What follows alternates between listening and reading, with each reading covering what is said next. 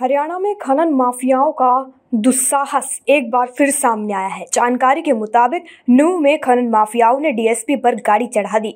इससे डीएसपी सुरेंद्र बिश्नोई की मौके पर ही मौत हो गई। बताया जा रहा है कि उप पुलिस अधीक्षक सुरेंद्र बिश्नोई तावड़ू में तैनात थे वह तावड़ू की पहाड़ी में अवैध माइनिंग की सूचना पर छापा मारने गए थे। कार्रवाई के दौरान डीएसपी सुरेंद्र सिंह बिश्नोई ने खनन स्थल पर पत्थर से भरे ट्रक को रोकने की कोशिश की, तभी उन्हें टक्कर मार दी गई। टक्कर डंपर से मारी गई थी। इससे डीएसपी की मौके पर ही मौत हो गई। वारदात को अंजाम देने के बाद आरोपी मौके से फरार हो गया। पुलिस आरोपियों की तलाश में ताबततोड़ तबिश में लगी हुई है। इस घटना के बाद पुलिस महकमे में हड़कंप मच गया है। आईजी और नूह के एसपी मौके पर पहुँच गए हैं। घटना की जाँच पड़ताल की जा रही है। सुनिए इस पूरे मामले पर कांग्रेस के प्रवक्ता रणदीप सिंह सुरजेवाला ने क्या कुछ कहा। सर चढ़कर बोल रहा है।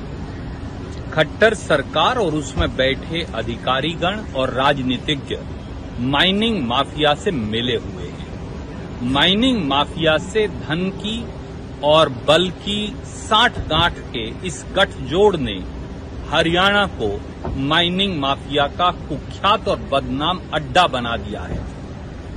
तावड़ू में जिस प्रकार से एक डीएसपी हमारे जो नौजवान साथी हैं उनको माइनिंग माफिया ने कत्ल कर दिया, दर्दनाक हत्या उनकी कर दी। इसके बाद मुख्यमंत्री जी को और गृह मंत्री जी को चुल्लू भर पानी में डूबकर मर जाना चाहिए।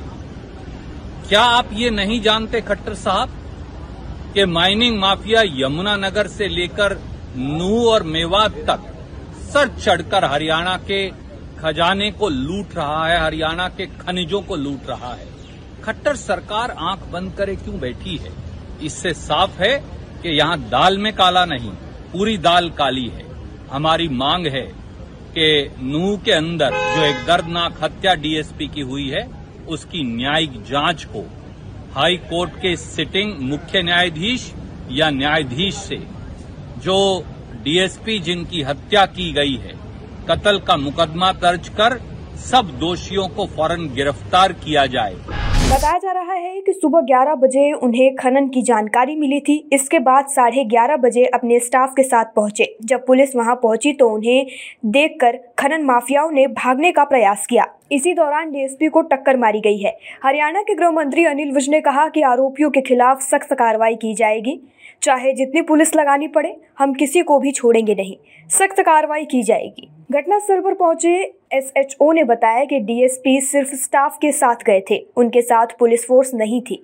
वहीं प्रत्यक्षदर्शी ने बताया कि डीएसपी अपने आधिकारिक वाहन के पास खड़े थे। उन्होंने लगभग बारह बजकर दस मिनट पर अवैध खनन करने वाले एक वाहन को रुकने के लिए कहा तो डंपर चालक ने उन्हें रौंद दिया। वारदात को अंजाम देने के बाद आरोपी चालक फरार हो गया। पुलिस ने ट्रक चालक को पकड़ने के लिए छापेमारी शुरू कर दी है। हरियाणा में खनन माफियाओं के दुस्साहस का यह मामला पहला नहीं है, बल्कि इससे पहले भी इस तरह की वारदात सामने आ चुकी है।